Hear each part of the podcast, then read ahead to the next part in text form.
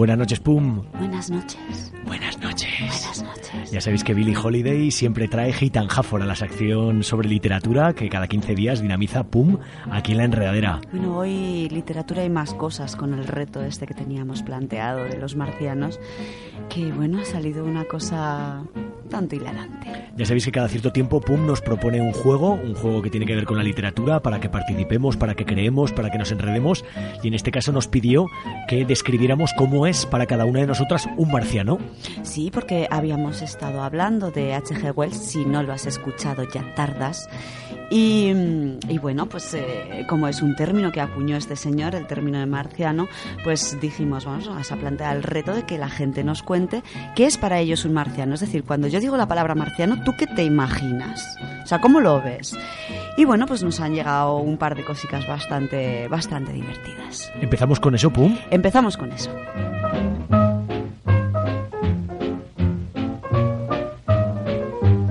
Pum nos preguntó, ¿cómo es para ti un marciano? Y las respuestas de nuestros enredadores son... Pues bueno, vamos a empezar con una conversación bastante divertida que, que tuvo lugar a, través del Facebook, eh, justamente en esta entrada donde planteábamos lo del reto, y que tuvo lugar entre Jesús Palacian Campobar, Campodarbe, perdón Jesús, y Paco Blázquez. Empezaba Jesús diciendo, un marciano es verde, pequeñico y trompetero. Y Paco le contestaba, un marciano es calvo, repugnante, y su apellido se escribe rápido en un teclado. Y entonces Jesús le contesta, ¿y si fuera alto, bien plantado, guapo, rubio y con ojos azules, y un apellido de tremendas consonantes germánicas, ¿cómo te quedarías? Y Paco le dice, el marciano que yo digo es como yo digo, puede que haya otros con esas características, no lo discuto. Pero aquí no termino todo, porque Jesús le dijo, creo que envidias a los marcianos. Y entonces Jesús le contestó, no, perdón, y Jesús siguió, he tenido contacto, Paco, con marcianos, lunáticos, venusianos y otros síndromes. Jamás he visto a calvos. Si has visto a un calvo, me temo, querido Paco, que es un terrícola. Debes estar más atento. Y Paco le contestó, mira en el gobierno y ya me dirás. Y Jesús, el gobierno, aunque sea marciano, no se entera de nada. Por eso son marcianos. Yo suelo tratar más con lunáticos. Pero los marcianos son gente muy amable. Y Jesús, ay Paco, mira que sospecho de ti. Todos los indicios apuntan a tu origen marciano. Porque tú no eres calvo, ¿no? Y Paco le contestaba, ni calvo, ni germánico, ni guapo, ni rubio, ni con ojos azules. Que no soy marciano, vaya. Y Jesús le decía, pues nada, tendré que creerte, pero no me fío. Qué bueno. Bueno, hay que deciros que esta conversación tuvo lugar vía, digamos, chat, vía comentarios de Sí. Facebook, porque mientras hacemos la enredadera está Patti ahí con el teclado, está poniendo pues contenidos, algún enlace y podéis interactuar, que estamos es encantados que de que lo además hagáis. fue, fue, fue en el mismo rato, o sea, mientras, bueno, al poco de, de poner nosotros el reto aquí. Entonces, Pues ya sabéis, si estás delante del ordenador mientras nos escuchas ahora en directo, te puedes meter, buscas la enredadera de Radio Topo si todavía no, era, eh, no eres amiga Y nuestra. si, y si nos quieres contar ahora cómo es un marciano para ti, pues también, También lo le pondremos voz. Eso es. Y en Twitter también estamos, ¿vale? Que somos arroba la enredadera, que por ahí también te puedes meter. Eso no lo, no lo miramos en el directo, que si no ya es un poco locura, pero bueno, también está ahí el contacto. Pum, y hoy como bien... eh, Ah, bueno, vamos a seguir con más. tenemos, Es verdad, es tenemos, verdad, perdón, tenemos perdón, unos perdón. cuantos más. Es, esta es la primera conversación. Esta es la primera. Bueno, ahora ya queda poquito, pero vamos. Eh, nos escribía también Xcar de Malavida que nos contaba: Para mí, un marciano es tal como siempre se ha dicho que es: un bicharraco enanete, feo, verde, con la cabeza muy gorda. Y nos ponía algo así, vamos. Y ponía un dibujo que, bueno, no lo podéis ¡Qué ver, queridos oyentes, pero si os metéis en la conversación eh, de Facebook, ahí lo tenéis. Xcar, el cabro, niñas.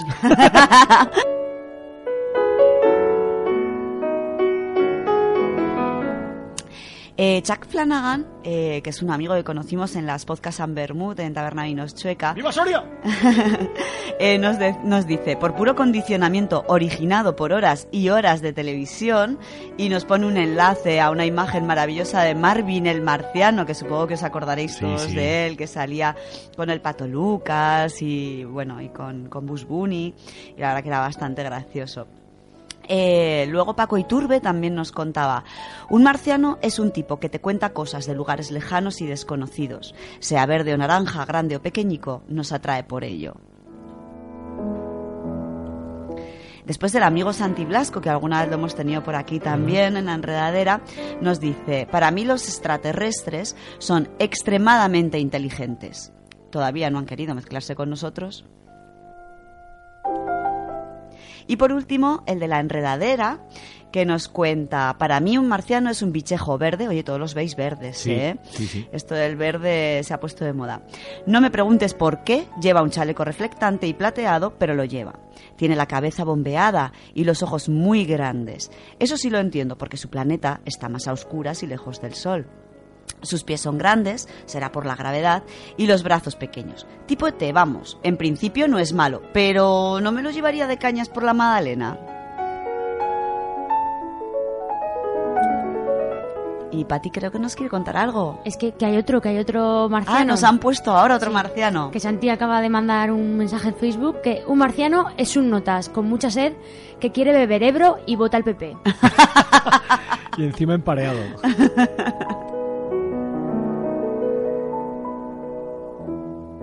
Y después de los marcianos nos vamos a ir con una mujer que creemos que no era nada marciana, que era No, súper terrenal. Una gran mujer, una gran mujer. Pero antes me gustaría decir que estamos escuchando de fondo a Debussy, el arabesque de Debussy, Cierto. que salía en un programa eh, infantil que se llama El Planeta Imaginario. Que en este programa no salía esta señora de la que vamos a hablar tan maravillosa, pero sí que participó en muchísimos programas infantiles. De hecho, la llamaban la poeta de los niños. Entonces, yo creo que ya sabéis que vamos a hablar de Gloria Fuertes. Como bien ha recordado mi mamá, mi autora preferida en la infancia. Y la tuya, ¿no? De los dos, ¿no? Sí, Igual se refería sí. más a ti o qué? No, lo yo creo que mía claro. también. A Eso creo, Mamá, que, que lo, creo que lo he visto. Creo Llámanos. Yo creo que no vamos a discutir por esto. ¿Quién es tu ¿no? hija favorita? La genial Gloria Fuerte, soy en Gitanja Favorita. Sí, Cuéntanos, sí. pum. ¿Y por qué la he elegido? Bueno, pues aparte de porque eh, pues tengo un recuerdo maravilloso de ella, de, de cuando era, era niña, ¿no? Es- escucharla ahí leyendo y la momia catarrada, es que era, era genial, ¿no? Y la voz esta tan particular que tenía. Pero es que además eh, eh, su poesía llegaba a todo tipo de lectores, no solamente a los niños, y entonces eh, era como como que esa emoción tan humana que tenía esta señora escribiendo, pues abrazaba a todo el mundo. Eh, luego, además, era una pacifista a ultranza que utilizó el arma de la palabra no solamente para hacer poemas para niños, que todos tienen un trasfondo, todos, absolutamente todos. Luego veremos un par de ejemplos. Eh, pero utilizó la palabra sobre todo para, para, como arma, especialmente contra las guerras, sin olvidar otros dramas y dolores humanos. Y, y bueno, ¡Garra la guerra! y bueno, sí, exacto. Y bueno, es que era espontánea, divertida, irónica, eh, disparatada, tierna, eh, afectiva, porque te hacía sentirte tierno, o sea, esta, esta señora. Era surrealista, sencilla, solidaria, sincera y siempre, siempre comprometida.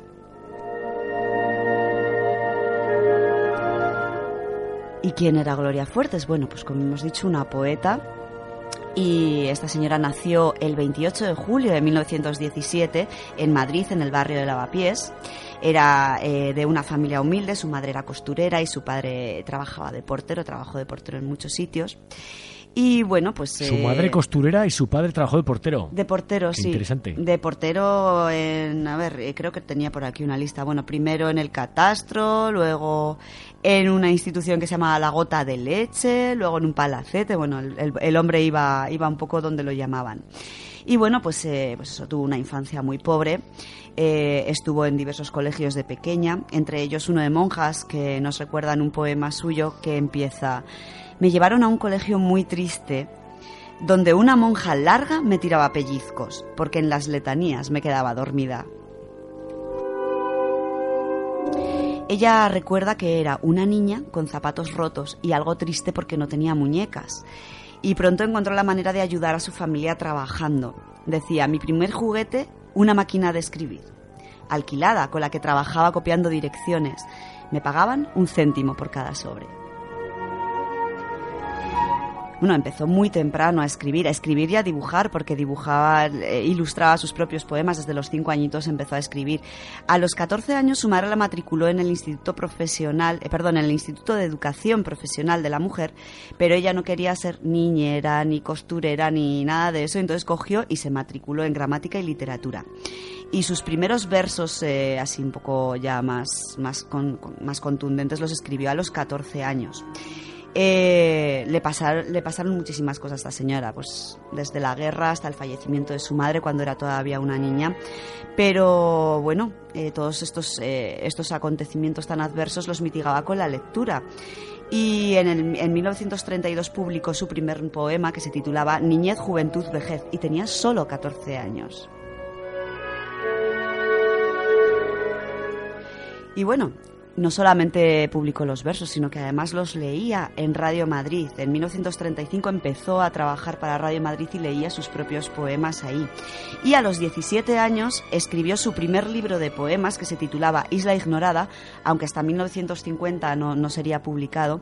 Y os voy a leer un, un cachito, luego os leeré el prólogo que hizo ella. Decía, soy como esa isla que ignorada late acunada por árboles jugosos en el centro de un mar que no me entiende, rodeada de nada, sola, solo. Y bueno, eh, muy jovencita, tenía tan solo 22 o 23 años, si no recuerdo mal, comenzó a trabajar como redactora jefe de una revista infantil que se, llamaba Maravillas y publicaba semanalmente cuentos, historietas y poesías para niños, que es por lo que más la conocemos. Eh, se estrenaron diversas obras suyas de teatro infantil y también de poemas escenificados, que me imagino que todos recordamos algunos que, vimos de pequeños en la televisión. Y bueno, en aquel momento todavía no estaba en la televisión, pero sí en varios teatros de Madrid pues eh, dieron, vieron la luz estas obras. Luego también fue colaboradora de una revista femenina que se llamaba Chicas, donde publicaba cuentos de humor. Y también eh, un poquito más tarde, en el 42, conoció a, Edmundo, a Carlos Edmundo de Ori y se integró en un movimiento poético, que fue un movimiento que surgió en la posguerra, así como eh, post modernista, o sea, un poco así raro, surrealista, era un poco surrealista y tal, y que se denominaba el postismo. No conozco mucho este movimiento, pero la verdad es que tiene bastante buena pinta. Y colaboró en revistas como, por ejemplo, Postismo y Cerbatana, y bueno, pues aparte del señor Ori, pues conoció a Eduardo Chicharro y Silvano Cernesi. Y una cosa que me encanta de ella, en 1950 que fue cuando se publicó su, Isla Ignorada, que, os he comentado antes, eh, publicó también Piruli, que eran versos para párvulos, pero no solamente publicó Piruli, sino que organizó la primera biblioteca infantil ambulante y se iba por los pueblos pequeños llevando los libros pues a donde no llegaban por falta de dinero y también pues porque en aquella época pues eh, había había todavía un analfabetismo bastante contundente en España. Mira, tenemos dos, dos oyentesas de la enredadera que han hecho eso por América recientemente. Muy bien, muy bien. O sea, a mí me parece una idea fabulosa. Pues mira, Gloria Fuertes fue la primera que hizo una biblioteca ambulante. Hace 70 años ya casi.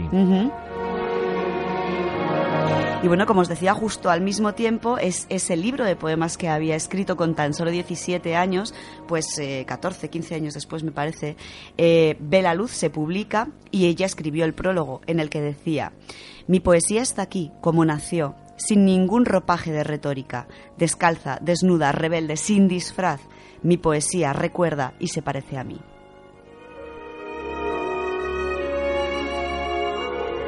Bueno, quiero decir que esta señora se definía como autodidacta y poéticamente desescolarizada, que lo sepáis. Y bueno, luego contaré una anécdota que es bastante curiosa, pero aún así, a pesar de esto, se la recuerda un poco ligada a dos movimientos poéticos, no solamente al despostismo, sino también al de la generación del 50. Y bueno, un poquito después de esto que os he contado de la biblioteca ambulante y de, y de que publicara su primer libro de poemas, el de, el de Isla Ignorada, eh, fundó junto a Adelaida Las Santas el grupo femenino Versos con Faldas, que lo que hacían era que durante dos años estuvieron ofreciendo lecturas y recitales de poesía por cafés y bares de Madrid. Eh, y justo en aquella época también, junto con Antonio Gala, Rafael Mir y Julio Mariscal, fundó una revista que era una revista poética que se llamaba Arquero. Eh, de la que fue directora ella. O sea, estaba con tres hombres, pero la directora fue ella.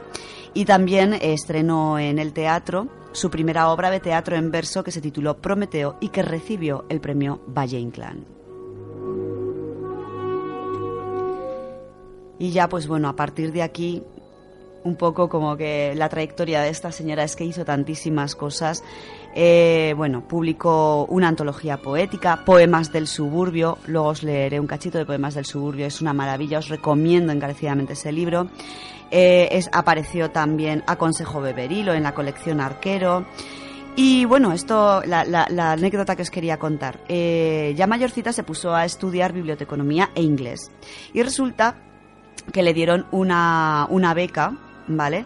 Para ir a, Estados Unidos, la beca Fulbright de literatura española, y se fue a dar clases a Estados Unidos. Creo que estuvo un par de años allí. Impartió clases en dos o tres universidades, si no recuerdo mal.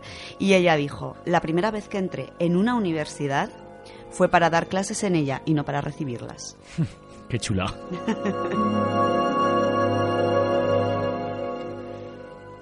Y bueno, pues eh, luego volvió de Estados Unidos, estuvo dando clases de español para americanos en el Instituto Internacional y siguió escribiendo, escribiendo, escribiendo. Aquí se empiezan a sumar títulos de todo tipo y ya pues un poco por lo que por lo que más la recordamos nosotros a mediados de los 70 colaboró muy activamente en un montón de programas infantiles de televisión los más populares un globo dos globos tres globos eh, y la cometa blanca que yo creo que nos acordamos un poco todos de ellos y la convirtieron definitivamente en la poeta de los niños que como alternativa a los payasos de la tele no estaba nada mal, la verdad. No estaba nada mal, ¿no? Bueno, decir que recibió en cinco ocasiones el Aro de Plata y un Aro de Oro de Televisión Española a la mejor escritora y también con su libro Cangura para todo, que, yo creo que todos nos acordamos también de algún poema de ese libro, se la galardonó con el diploma de honor del Premio Internacional de Literatura Infantil Hans Christian Andersen, que hemos hablado aquí cuando estuvimos hablando de, de Pipi Calzas Largas y tal, estuvimos hablando de ese premio. Eh, deciros que también hizo cosas para adultos, con una ironía maravillosa, porque durante esa misma década en la que era conocidísima por ser la poeta de los niños, colaboró también muchísimo y de forma muy activa en la revista de humor La Codorniz y en la revista Discóbolo. Y bueno, a partir de ahí lecturas, presentaciones, radio, entrevistas, periódicos, visitas a colegios, pregones, viajes, televisión, homenajes, pero siempre, siempre cerca de los niños. Falleció en 1998 y en su lápida está grabado Gloria Fuertes, poeta de guardia. Ya creo que lo he dicho todo y que todo lo amé. Me gustaría leeros una cosa que escribió ella de sí misma, en plan autobiografía. Decía, Gloria Fuertes nació en Madrid a los dos días de edad, pues fue muy, muy laborioso el parto de mi madre, que si se descuida muere por vivirme. A los tres años ya sabía leer y a los seis ya sabía mis labores. Yo era buena y delgada, alta y algo enferma. A los nueve años me pilló un carro y a los catorce me pilló la guerra. A los quince se murió mi madre, se fue cuando más falta me hacía. Aprendí a regatear en las tiendas y a ir a los pueblos por zanahorias. Por entonces empecé con los amores, no digo nombres. Gracias a eso pude sobrellevar mi juventud de barrio. Quise ir a la guerra para pararla, pero me detuvieron a mitad del camino. Luego me salió una oficina donde trabajé como si fuera tonta, pero Dios y el botones saben que no lo soy. Y bueno, tenemos aquí a Carlos Melgares, que le gustaría decir algo de Gloria Fuertes y leernos un poemita. Sí, no lo veía Carlos Melgares. Bueno, hay que deciros que hoy estamos a nivel técnico con algún problemilla que espero que, no lo estés notando ¿no? en tu casa o donde nos estés escuchando. Estoy haciendo lo que puedo, pero tengo aquí un ordenador portátil que, que me impide ver prácticamente lo que tengo. Hola, Carlos. Bueno, cuéntanos, Carlos. Pues yo tengo una anécdota con Gloria Fuertes. En quinto de GB yo creo que teníamos unos 10 añitos o por ahí. Sí. Nos tocó mm, recitar poesía. Y yo, pues muy feliz, cogí uno de los mejores libros que tenía de poesía. Digo, este es de Gloria Fuertes. Y muy bien, yo, yo a clase con mi libro de, Gloria Fuertes. Y todo el mundo había cogido a Machado, a Espronceda y poetas, entre comillas, serios, ¿no? Y el profesor, mm, que era pues básicamente un maltratador. Eh, pues básicamente se, rió de mí y me dijo, ¿pero qué, qué has hecho? ¿Has cogido a Gloria Fuertes? ¿Esto, ¿Esto qué es? Y dice, bueno, yo solo te he dejado recitarla si sales al medio de la clase y lo recitas con la voz que tiene Gloria Fuertes. Hostia. Y claro, yo con mis 10 años dije, sí, pues me parece muy bien. Y salí al- a mitad de la clase y recité esta poesía. que os Lo vas a hacer con la voz, ¿no? Con la voz de Gloria Ah, bueno. como, como se merece. No como maltratadores, ¿eh? sino Es que- por, por darnos un gusto. Tenemos unos colaboradores de lujo, ¿eh? Pero de lujo. Melgarín, dale. Venga. La poesía se llama La caracola y la niña. Y empieza así. Hola, caracola. Hola. ¿Cómo te llamas? Manola. Manola, la caracola. La misma. ¿Y vives sola? Sola con la ola. ¿Y tú cómo te llamas? Me llamo niña. ¿Qué comes? Como piña. Ya que sabe. A ala de ave. ¡Qué rica! Ponte el sombrero, que el sol pica. Adiós, caracola. Me voy a merendar escarola. Adiós, princesa. Que Dios te valga. Me voy a merendar algo de alga. Y la niña se metió en su casa y la caracola se metió en su ola. Fantástico. Fantástico, fantástico. Y me gustaría simplemente terminar pues con unas recomendaciones. Eh, en cuanto a poesía de cuentos infantiles, yo los que recuerdo, mm, los que no recuerdo no os los voy a decir, pero los que recuerdo y que los recuerdo con mucho cariño son El camello cojito, La gata chundarata y otros cuentos, La momia tiene catarro, que hemos nombrado antes, y El perro que no sabía ladrar. Y luego, pues de poemas para adultos, pues os recomendaría Isla Ignorada, Antología y Poemas del Suburbio, que os iba a leer un, fragmentillo, pero creo que ya vamos un poco justos de tiempo. Poeta de Guardia, que es maravilloso, y Mujer de Verso en Pecho.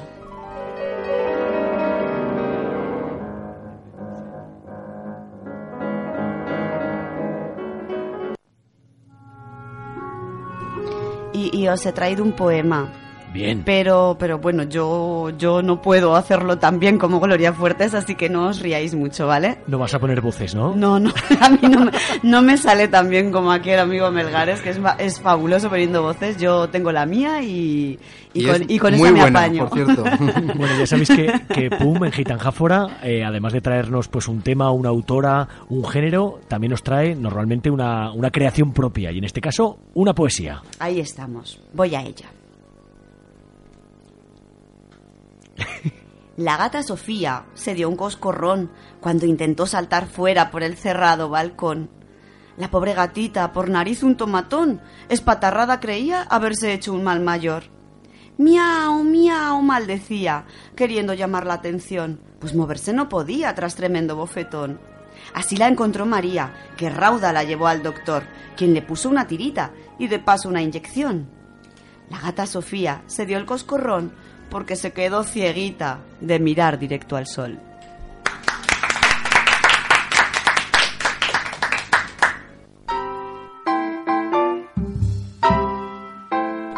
Qué alegría, Gloria Fuertes, y qué alegría, pues un poco seguir la estela, ¿no? De esa gran mujer que tanto nos gusta, que seguiremos leyendo con gusto. Por supuesto, por supuesto. Nos encanta. Muchísimas gracias, Pum. A vosotros, buenas noches.